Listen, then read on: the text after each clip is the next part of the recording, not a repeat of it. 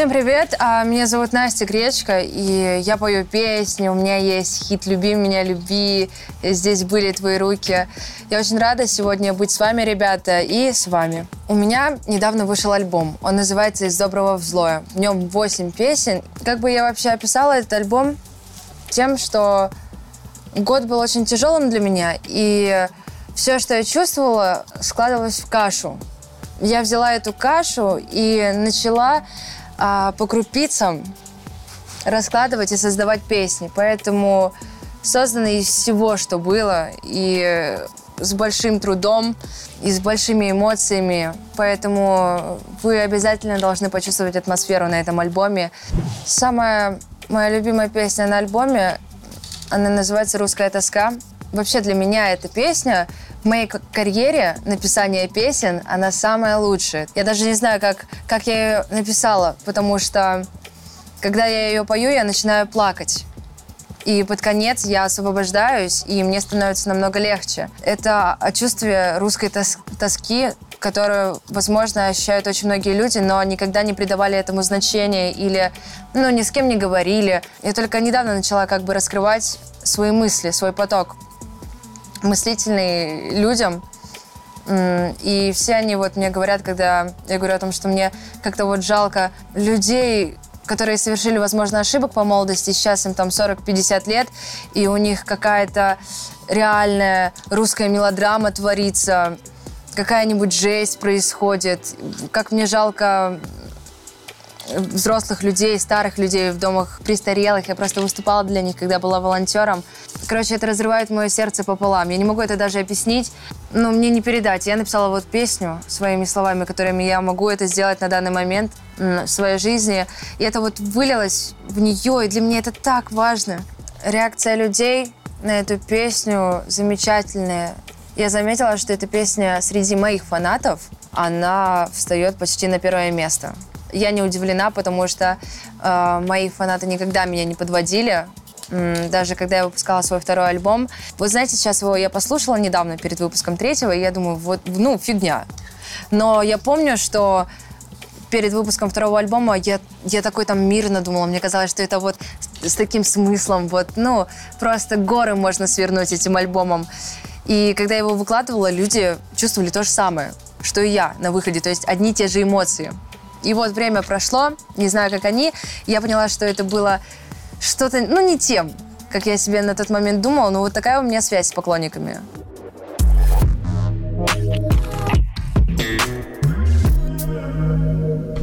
Очень многие прозвища по типу постбард, а, ну или по типу просто бард, вот так, если вообще русский рок. Это все мне дали люди, которые меня слушали. Я просто делаю музыку, какую я хочу делать. Каждый альбом я буду стремиться к качеству, улучшению и к мотивам, и к лучшему тексту. Для меня сейчас стало очень важно внимание акцентировать на тексте не как со смыслом, а как складно идет песня, как она льется. На это меня натолкнула моя новая песня «Героев».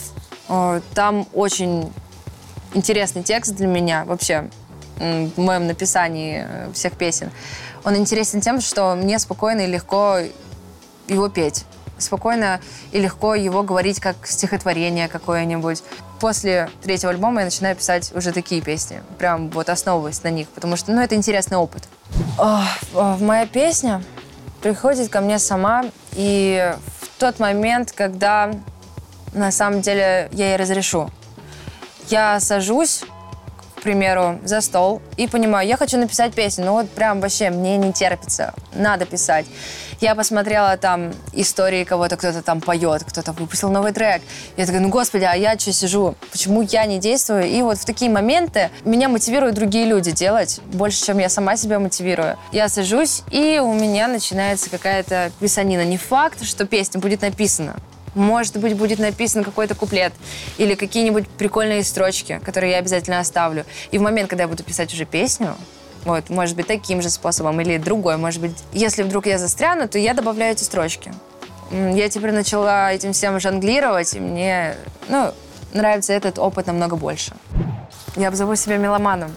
Uh, у меня нет каких-то ограничений и рамок по прослушиванию музыки, но со временем, вот, выступлений, Я выступаю без ушного мониторинга, потому что я всегда с напольным мониторингом. И напольный мониторинг, он что-то делает не так с моим слухом. То есть я слышу теперь все по-другому. А, со всеми этими выступлениями, со всеми этими записями постоянными, мой слух просто изменился сам по себе. То есть не вкусы, а слух. Иногда могу сидеть и слышать, что вот идет фильм, и какая-то сцена, видимо, неправильно, где-то микрофон как-то подсунули, и я слышу вот этот самый верховой звук именно на этой сцене.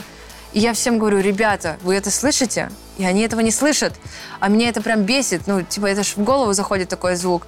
И как только сцена заканчивается, все. И я понимаю, что я прям это слышу. Очень повлияло как бы на выбор музыки, которую я слушаю сейчас. В основе, если честно, я вообще не хочу слушать музыку.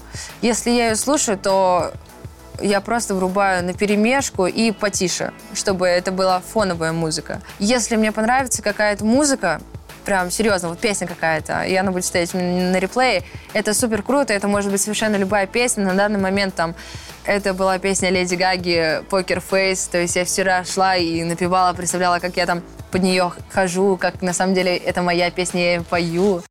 Сегодня в российской музыке я даже не знаю, что сказать, потому что иногда я не понимаю, чего я хочу, чего я делаю. А остальные ребята, ну, поскольку с ними лично прям общаться, за большинством я даже не общалась. Даже просто не списывалась. Я не знаю, что это за люди. Потому что если, к примеру, музыка тупая, но человек умный, так бывает, потому что тогда это сидит человек-хитмейкер, который знает, как зарабатывать на массе. Тогда это интересно, тогда это уместно ну, это вызывает реальное уважение. Почему-то, ну, лично с моей стороны. То есть, если там важно поддержать, к примеру, тему экологии, даже тему того, что людям плохо, тему того, то, что там претензии, да, к России, которые вот сейчас происходят, там, вообще миллион возможностей, которые можно темой описать, даже тема, тема просто любви к взрослым, там, помощь близким, не знаю, вот, ну, любые хорошие темы, э, они выбирают э, написать одинаковую песню, как у, у всех остальных. И я не понимаю, почему это нравится школьникам. И это для меня, ну, мне казалось, что вот дальше будут, будет расти поколение умных людей. Никогда никто не будет слушать вот такое вот, мне казалось. Я бы не сказала, э, что слушайте именно кого-то определенного, потому что ну, я бы никому не посоветовала прям вот то, что вот они отстой, а я вот крут, крутая. Потому что я тоже не, не затираю там прям супер что-то крутое. Э, для того, чтобы люди меня слушали, я должна делать все намного лучше, чем есть у меня сейчас, я считаю. Чтобы музыка подходила ко всем, и надо все равнять. Я бы пожелала ребятам не возводить себе кумиров из людей, а, которых они видят вот сейчас на российской сцене. Я считаю, все, что вот есть у нас сейчас, все наши герои популярнее меня, непопулярнее меня.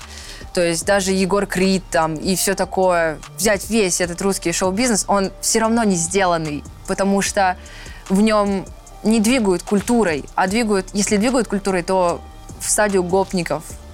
Это для меня полное непонимание, потому что за рубежом все популярные артисты и, не особо популярные, и локально популярные.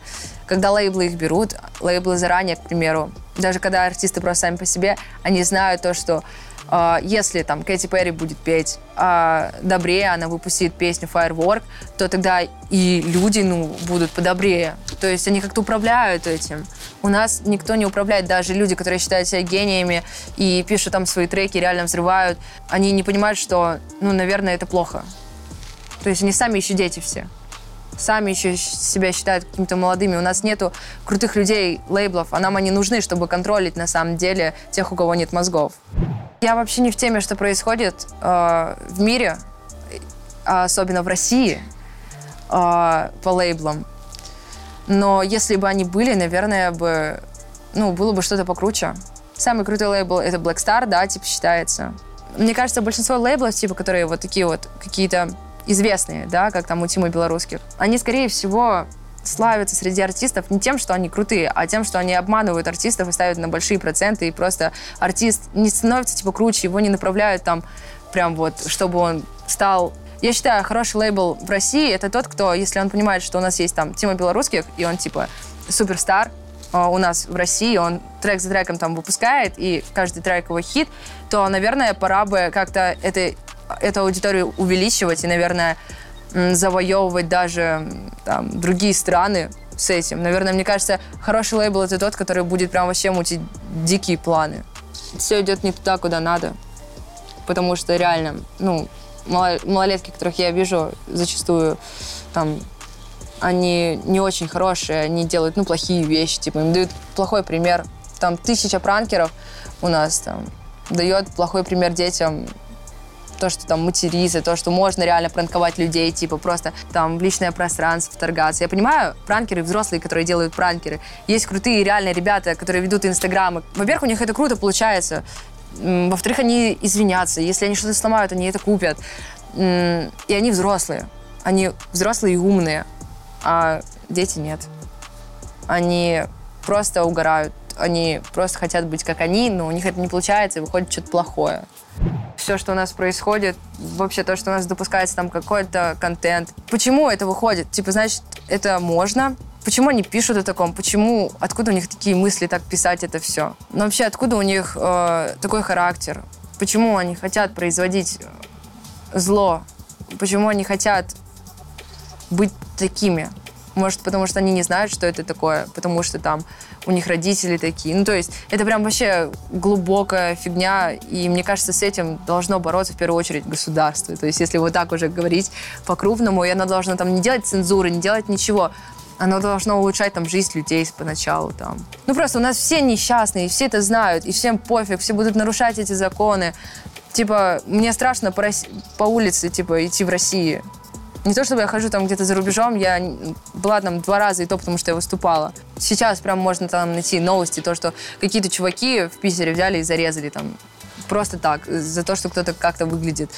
Там избили кого-то. И мне страшно, если я хожу, у меня розовая куртка, и меня просто могут за это, то есть, докопаться до меня. То есть до сих пор эта вся тема существует, и это как-то страшно. Мне кажется, у меня просто появилось правило в жизни не читать комментарии. Вот, все, не смотреть видео. Ну, вот обо мне, да. Просто не надо этого делать. Ну, если, к примеру, я ранимый человек, а я ранимый человек, то, наверное, мне просто стоит, ну, забить скорее всего, на это все, и не читать, и пофиг. Я следую этому правилу уже достаточно времени сейчас, и все прекрасно. Реально, оно работает. Ну, как только я зайду, увижу, я такая, я просто, мне взрывает сразу. Ну, не могу, ну, ранимая я. Вот меня трогает это все. Зато если трогает сейчас, то не так сильно. Про мат э, в песне я хочу сказать, что у других исполнителей, если присутствует мат, то я отношусь к этому нормально. Я начала задумываться о том, что мне мат, ну, не нужен. Он не подходит больше к моим текстам. То есть я вставила в одну песню мат, вот из нового альбома. Но я вставила, потому что это и песня была такая, ну, типа, я ее сочинила реально за три секунды, специально так, такая угарная, с автотюном. На концертах я привыкла уже исполнять без матов. Не только потому, что мне ставят рамки, да, ограничения плюс 16, но и потому, что мне не хочется материться. Но в жизни я могу. Реально, у меня есть проблема с этим, с матами. Проблема, когда идет злоупотребление. И самая главная проблема в том, то, что вставлять не, не к месту вот эти вот маты. А, а еще хуже проблема, когда ты заменить мат ничем не можешь. Я начинаю к этому ко всему аккуратнее относиться, потому что ну, я взрослею, типа, и слово типа надо убирать, все эти слова-паразиты надо убирать. Я взрослею и понимаю, что если я не занимаюсь, не займусь сейчас своей речью, э, то это зайдет очень далеко. И поэтому я начала с матов, начала с того, что начала смотреть э, разные информативные там ролики какие-то, изучать, к примеру, программы. То есть, ну, мне тяжело читать книги, мне не получается их читать. Я изучаю, получается, там программы, как работать в них в разных, э, из разных вообще сфер. Э, и вот оттуда узнаю умные слова какие-нибудь.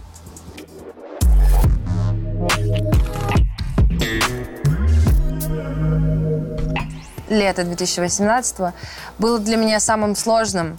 Э, оно было сложным по нескольким причинам. Э, по той, что у меня не было друзей, я как-то потерялась, и но я не знала, где, где мне искать какой-то правильный пример. где мне найти себя, кому мне обратиться за советом. Я была сама по себе вот в моральном таком ключе. Я очень часто выпивала с друзьями алкоголь.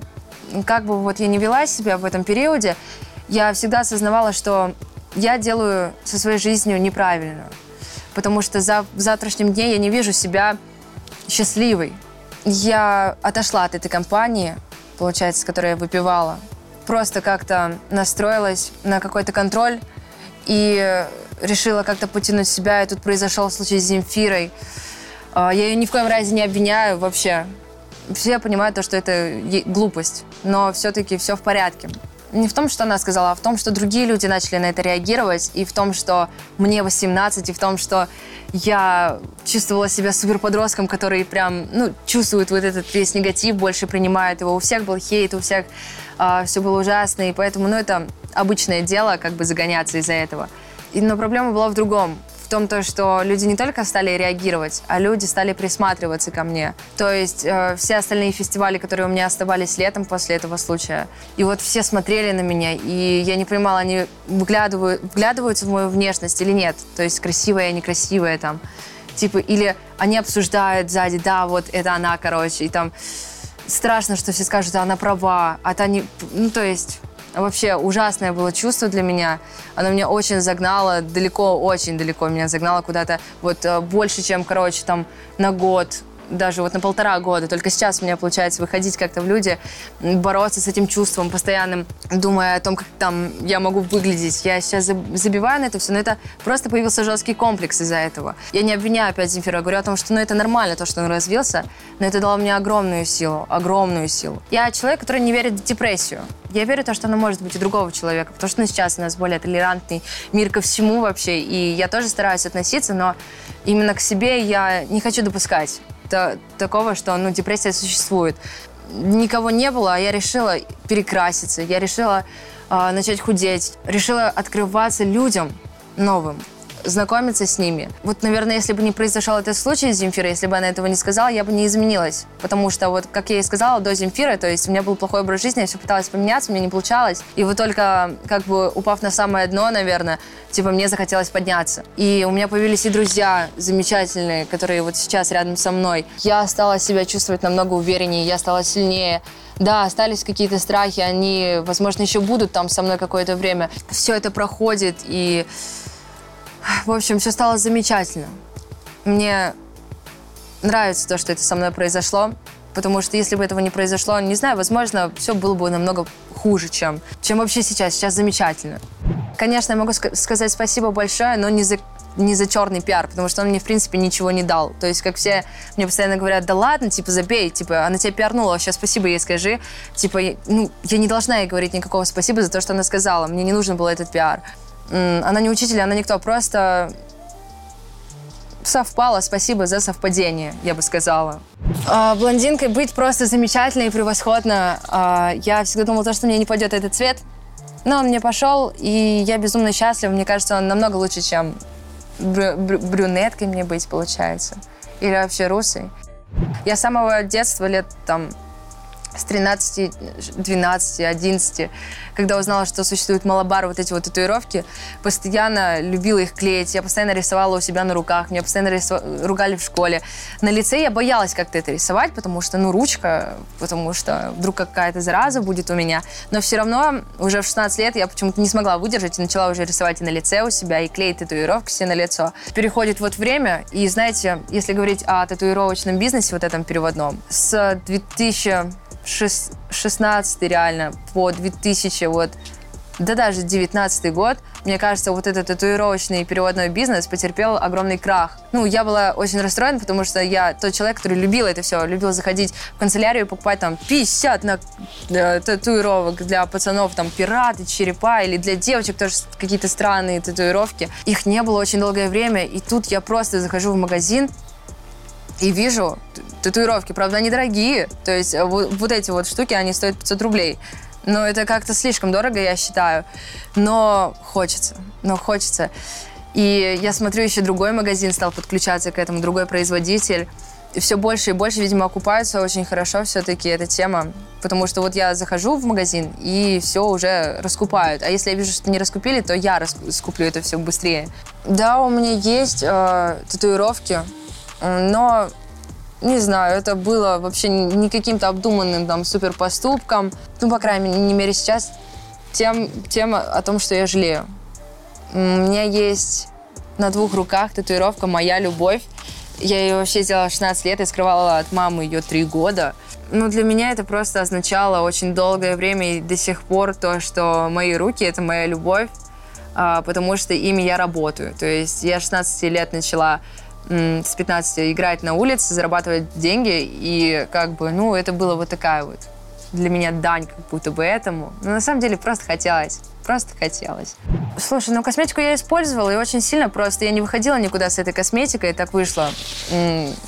Там, к примеру, весь прошлый год я красилась, очень жестко красилась. Ну, после Земфира определенно я начала краситься, потому что ну, боялась каких-то там своих минусов. Я красилась по основе какой-то. Там контуринг, э, большой слой тональника, э, подчеркивание глаз, брови жестко, там все подряд. Короче, я использовала и татуировки, не татуировки, макияж, все. Но после я поняла, что моей коже это не нравится. Мне очень некомфортно в косметике сейчас. Вообще, если кожа страдает из-за косметики, чувствует усталость, вообще не надо пользоваться этой косметикой. Сейчас вообще мода на естественность, мне кажется. Следить за своей кожей, доводить ее до того состояния, чтобы можно было не стыдиться выходить без тональника. Мне кажется, это намного лучше, чем постоянно краситься. Лучше постараться, наверное. И вот все вот татуировки появляются, вот эти вот штучки, чтобы прикрыть какие-то минусы, если хочется.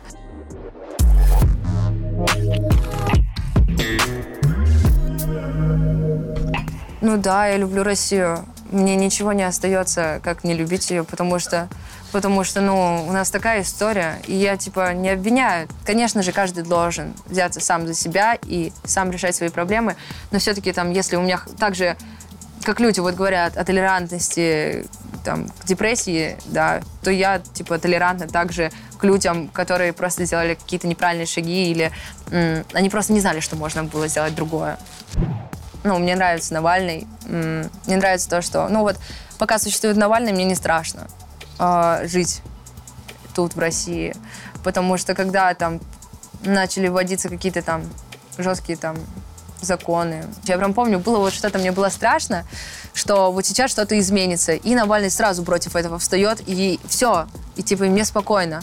То есть я очень счастлива, что у нас в стране есть Навальный. Я не знаю, отвлекаловка это, как все говорят, то, что вот он такой, такой, такой. То есть никто в нем не уверен, никто э, его не расценивает всерьез, но ну, если он там попросит меня чем-то ему помочь, к примеру, то я вообще просто без проблем это будет. И насчет того, что я хотела поступить на государственное муниципальное, ну, это было а прошло, потому что было очень вообще больно осознавать, что там даже происходит даже в молодой гвардии, как там надо всем просто перелезать, а, чтобы хотя бы, блин, стать там в городе, в своем маленьком городе стать начальником там клуба или там что-то еще. Ну просто сколько там надо всего пройти и сколько надо брать э, и улыбаться, когда ты не хочешь улыбаться. Вот эта вот вся тема, это хуже, чем быть артистом. Это хуже, чем это хуже, чем даже быть просто обманщиком в жизни. И делаешь для собственной выгоды на фоне у людей от государства. То есть, ну, я не смогла этого терпеть, мне было очень больно от этого почему-то. Потому что, ну, мне очень хотелось, я мечтала. То есть я хотела сдавать ЕГЭ. Я просто забила на это все. И больше не мечтала об этом. Мне бы хотелось работать руками. Я бы хотела знать, как работать с ювелирными украшениями, как делать вообще аксессуары и так далее. На данный момент для меня это невозможно, потому что это занимает реально огромное количество вообще времени. Это занимает как школа реально. Каждый день, либо днем каждый день ходишь, либо вечером каждый день ходишь почти. Я считаю то, что образование нужно получать, э, и его нужно получать не потому, что, э, ну, типа, у тебя должно быть в конце корочка какая-то, и потому что там тебе надо учить математику, а потому что есть система жизни какая-то.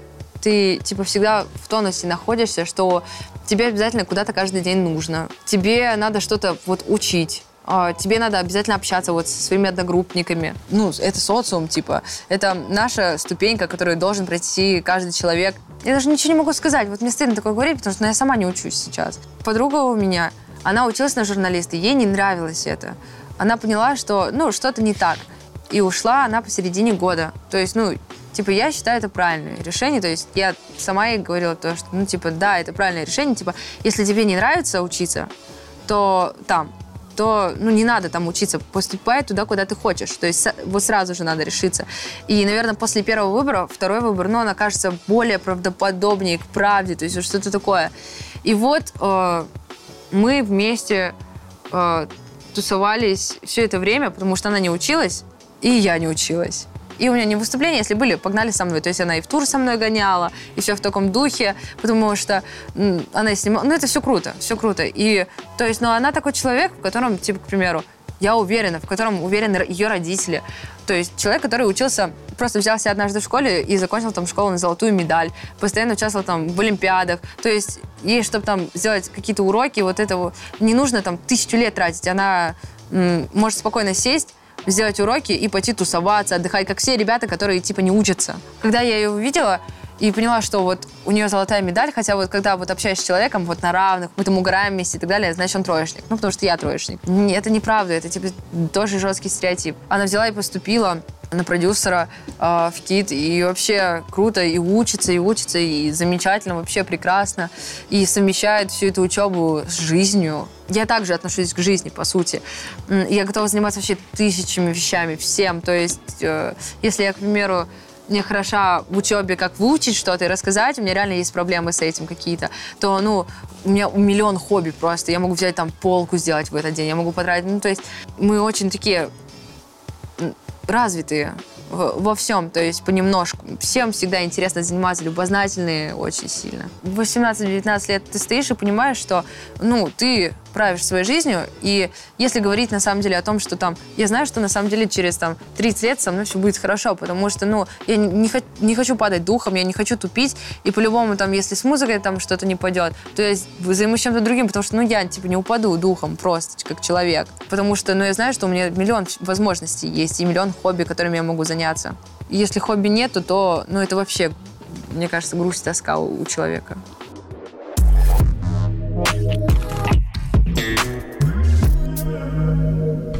Мой тур а, начинается 18 марта, и я поеду по 17 городам. Это будет странный тур, потому что я новая, потому что я не хочу играть на гитаре в этом туре, потому что я намного круче пою сейчас на данный момент без гитары. И с гитарой мне петь неудобно, с гитарой я петь не хочу. Я пойду с новым барабанщиком, который самый лучший в Санкт-Петербурге, а, который просто берет и начинает делать, и все танцуют, просто потому что он крутой. Типа, на концерте очень много отмечает его, чем меня, потому что, ну, он круто барабанит.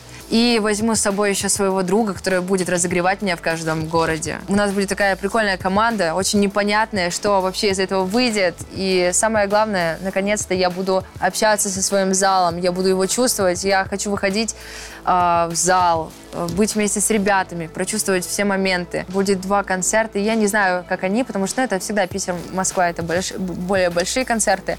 Не знаю, что будет, но мне хочется именно на них устроить какой-то дикий трэш. Мне хочется вообще позвать всех своих друзей, которые у меня сейчас есть, сесть за стол и придумать какую-нибудь дичь, которую никто не будет ожидать. Вот.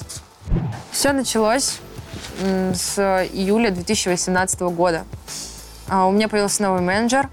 Я ему говорю, надо сделать тур. Он такой, да, надо реально сделать тур. Типа то, что мы сейчас пишем альбом, надо по-любому сразу идти делать тур. Мне постоянно названивал один чувак, а, и говорил, Настя, Настя, давай, ну, я тебя свожу в тур. В общем, в результате я связываюсь с менеджером, они договариваются, и окей, целая осень проходит.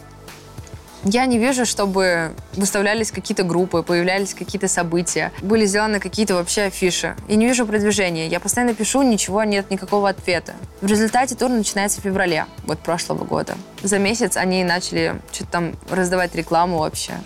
Да, то есть там было прям дофига городов там было, я не помню, прям большое количество, 40, может быть, даже 50, вот так вот. И за день до того, как мне надо было уехать, они звонят такие и говорят моему менеджеру, а давайте Настя проедет а, 20 городов бесплатно или вообще, ну, без, без музыкантов поедет. Я прям поняла в тот момент то, что мы должны были уезжать завтра с ребятами, со всеми. А, видимо, я не уеду завтра. Потому что, ну, такое предложение, конечно, ужасное. Мы сделали и договор с ними, и все сделали. И один чувак просто плохо работал. Сделал нам это все. Компания, sold out. Так вышло, что нам пришлось отменить этот тур, потому что мы не видели других вариантов.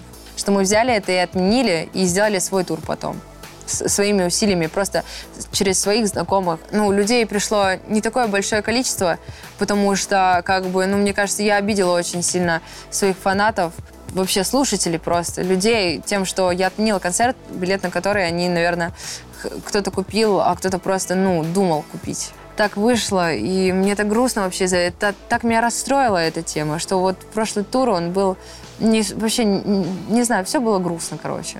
Потому что, ну, большой тур очень обвалился. Очень большой тур.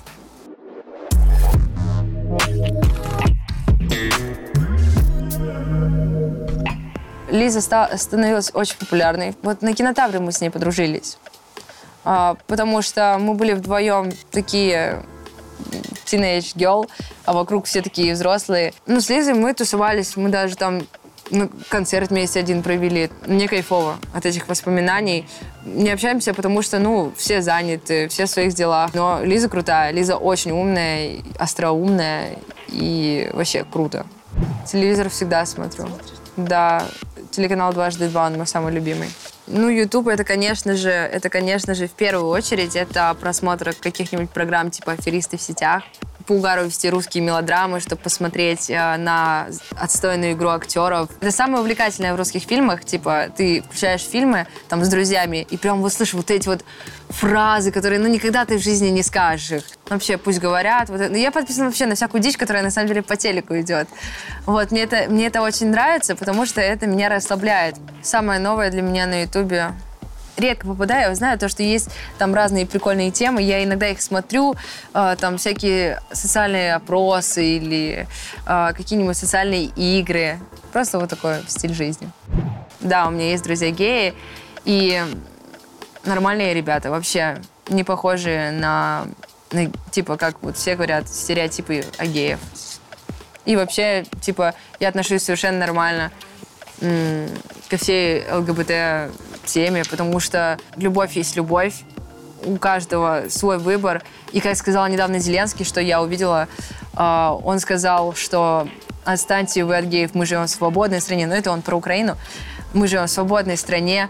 У нас каждый выбирает сам себе религию, и каждый сам выбирает себе ориентацию такая тема, мне кажется, в 21 веке на данный момент вообще пофиг. То есть все сериалы там от Netflix, которые типа сейчас безумно популярен, везде есть это, и это нормально. То есть я не отношусь к этому как-то вау или фу, или что-то еще. Это существует в жизни, и пусть оно существует, если оно хочет существовать. Вот все. Ну, типа, это нормально.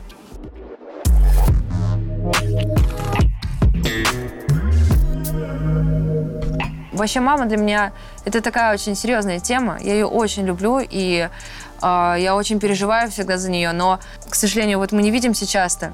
Сейчас вот эти конфликты начали исчезать, рассасываться сами по себе. Потому что я вот подросла. И вот когда у меня появились друзья, друзья решили меня поддержать и, ну, начать со мной ездить э, к маме. Если мне одной, то есть, получается, стрёмно, там, иногда бывает, там, поговорить с ней о чем-то, то с друзьями это все намного лучше. И маме весело, и вообще всем родственникам мы ходим. То есть друзья у меня замечательные. Потому что, ну, многие конфликты с мамой, они сошли на нет я теперь хочу маме писать, звонить, я хочу с мамой разговаривать. И вот между нами была стена, и, видимо, стена состояла из того, то, что вот я смотрела туда, и мама смотрела туда. И стена, она вот невидимая, но она есть, потому что мы смотрим в разные типа, стороны друг с другом. Нам помогли с мамой, получается, то, что такие развернули. Вот так вот. Очень многие мои знакомые, у них нормальные родители, все у них нормально, но они плохо относятся к ним. На самом деле, если твой ребенок ведет, ну, себя с тобой не очень, наверное, есть в чем-то проблема.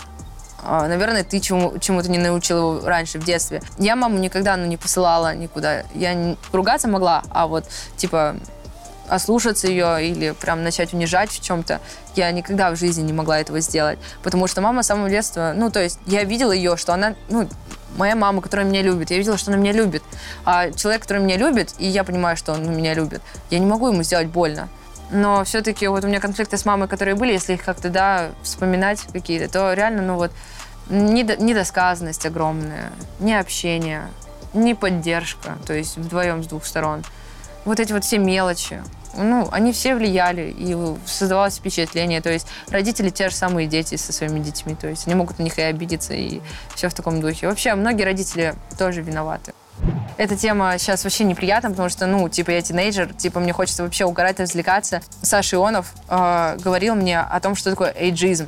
О том, что э, в 20 лет девочки уже, ну, парятся в России, то, что они старые. Вот я думала, мне это не коснется, ну, вообще, по-любому, я же вообще угар. Мне круто жить, и я не буду сейчас 20 лет там рожать, делать семью, потому что я старая. Мне подходит 20 лет, я немного начинаю загоняться, но я такая, блин, все, вспоминаю себя, свои слова, которые я говорила, все, не, никаким загоном. И самое главное, никакой семье сейчас. Какая семья в 20 лет? Это, ну, что вообще за тупизм? Если кто-то готов, серьезно готов, у кого-то есть реально деньги на то, чтобы это все делать, Uh, пожалуйста, пусть делают. Но я точно не собираюсь делать. У меня еще мозгов нету, чтобы, типа, дать мозги, типа, моему ребенку. Я хочу хотеть ребенка. Сейчас я его не хочу. Типа, он должен быть желанным, наверное.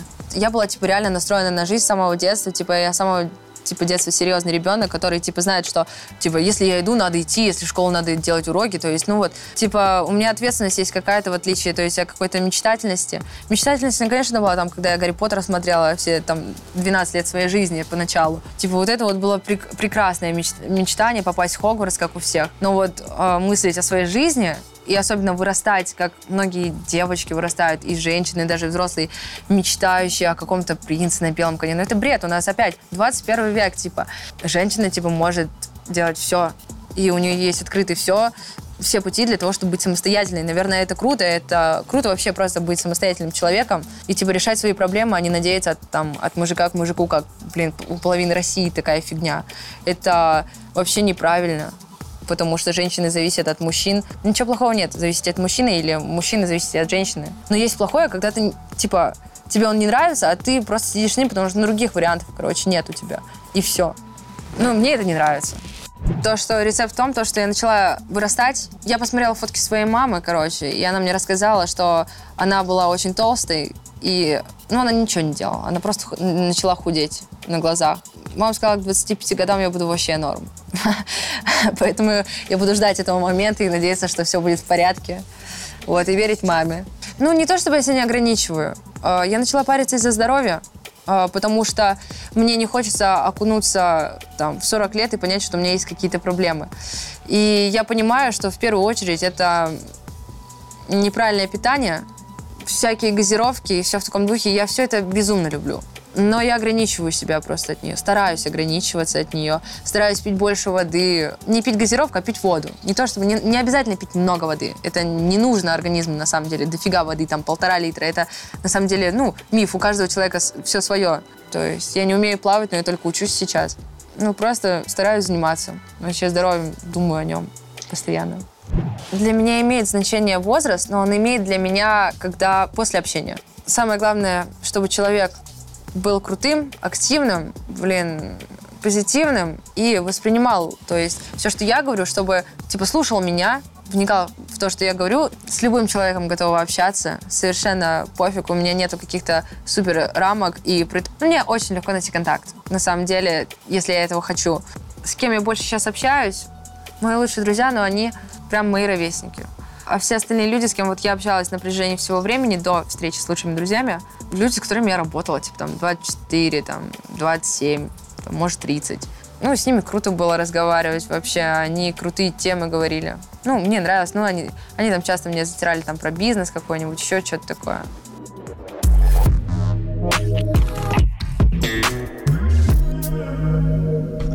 Ну, мне бы хотелось бы иметь какой-нибудь свой супербизнес в котором я шарю, самое главное, потому что, ну, можно открыть любой бизнес, даже сейчас я могу открыть, просто не глядя, там, взять себе какого-нибудь партнера. Мне хочется придумать этот бизнес, супербизнес свой. Мне хочется, чтобы через пять лет у меня больше никогда не было загонов, как сейчас. Принять себя я хочу через пять лет. Я просто через пять лет хочу быть лучше. Я не буду ни о чем мечтать в творчестве. я буду делать то, что у меня видится в глазах. А мечтать, что через пять лет я там получу какой-нибудь там значок или соберу какой-нибудь олимпийский, я не собираюсь, потому что если эти мечты, к примеру, не исполнятся через пять лет, то мне будет грустно. А если я не мечтала об этом, то ну, все в порядке у меня будет, наверное. Уверенности в себе мне даст, если я начну как минимум э, заниматься какой-нибудь техникой самообороны.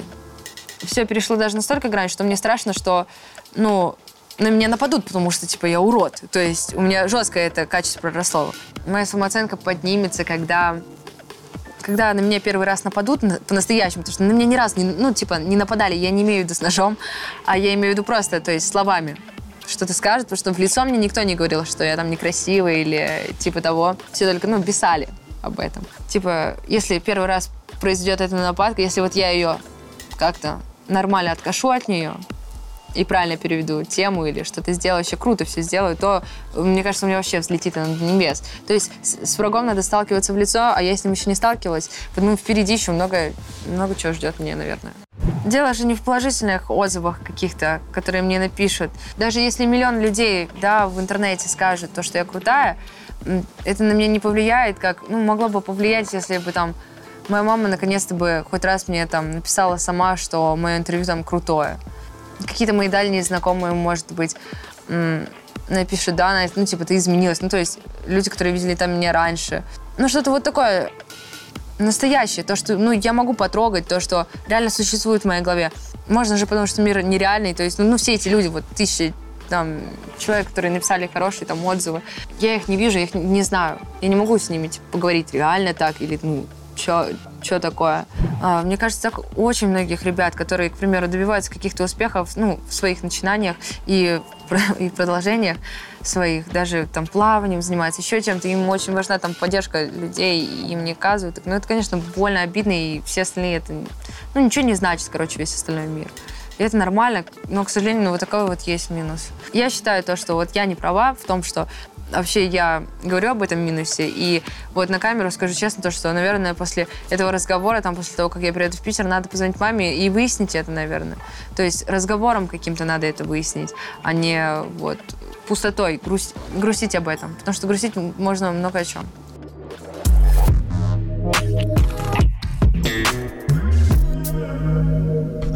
А про коронавирус я хочу сказать, что очень страшно смотреть истории людей, которые заперты сейчас в Китае, русских людей, потому что все кадры похожи на э, реальный зомби-апокалипсис, а я очень люблю эти фильмы, типа я их пересмотрела. Я хочу, чтобы ребята и вообще все люди, которые смотрят это, если они досмотрят это до такого момента, не трогали лицо грязными руками и вообще соблюдали гигиену, потому что это очень важно. Если людям не страшно, не, не мыть руки, если я правильно сейчас сказала, то пусть они посмотрят программу «Монстры внутри меня». Там очень дикие истории рассказываются о людях, которые случайно занесли себе какую-то бактерию, и внутри них начало что-то рождаться.